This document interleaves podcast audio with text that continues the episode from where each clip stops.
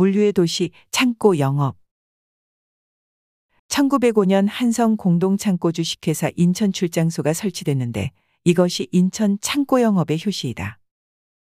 이후 1912년 한성 공동창고가 천일은행을 합병하고 조선상업은행으로 계층해서 인천 출장소가 조선상업은행 인천지점이 되었다.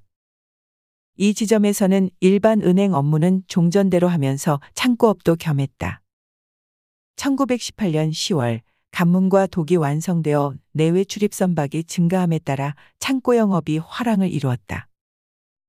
예컨대 1919년 자본금 5천만 원으로 창업한 인천 창고 주식회사는 개업한 지 2개월 만에 창업 비용을 모두 상환했을 정도였다.